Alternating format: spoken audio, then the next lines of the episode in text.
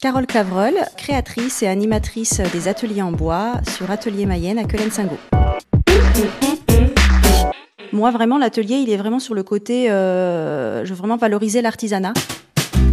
Donc je ne mettrai jamais de, machine euh, numérique. Donc voilà, ceux qui recherchent quelque chose de parfait, c'est pas forcément le bon endroit, parce que ici on aime le, les défauts et euh, l'originalité. Bonjour, euh, Odile Cadeau. J'ai participé à plusieurs ateliers de l'atelier Mayenne avec Carole, évidemment. On arrête le temps, en fin de compte. On est, on est là, on est sur notre projet et euh, bah, on oublie un peu notre vie avant, peut-être avec des soucis. Peut-être là, c'est vraiment, euh, voilà, on est là et on fait. Quoi. Parce que moi, je suis pas quelqu'un de très très concentré, et pas très non plus. Donc moi, mettons au, solitaire, j'avais fait un trou en plus, quoi.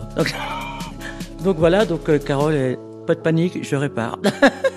Nous avons réparé, euh, comme dit Carole, l'artisanat, c'est ça. Nous avons le droit aussi un peu à l'erreur. S'il y a un petit défaut, bah, c'est nous qui l'avons fait. Passeur de savoir. Alors c'est une activité qui apprend à, à, se tromper et à gérer son temps. Parce que les personnes qui sont très perfectionnistes, euh, elles ont autant de temps que les autres. Donc euh, c'est un atelier de trois heures. Donc si on met déjà euh, deux heures à faire son dessin sur la planche, euh, après il reste très peu de temps pour aller jusqu'à la finalisation. Donc voilà, il y a quelques personnes que je, voilà, je vais un petit peu passer par derrière. Bah, là, il va falloir euh, dans cinq minutes qu'on commence à, à, découper parce que sinon, euh, tu vas pas pouvoir repartir avec ton objet. Mais c'est vrai que la gestion du temps et puis la euh, accepter que ce soit pas parfait, euh, ça, ça peut être dur pour certains.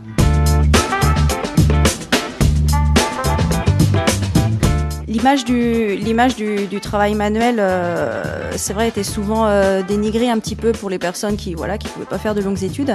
Et euh, bon, depuis quelques années déjà, avec toutes les reconversions, avec le modèle économique qui change, il y a plus de valeur qui est donnée au travail manuel. Mais je pense, ça reste encore assez méconnu et il en manque en fait les entreprises, que ce soit en menuiserie, en charpente, en découvreur, il manque énormément de, de personnel. Et donc le fait de toucher un petit peu quand on est jeune à voilà à ces matériaux et puis trouver du plaisir, bah, ça, peut, euh, ça peut donner des vocations. Et, euh. et j'espère qu'il y en aura plus plus tard et qu'on manquera pas d'artisans.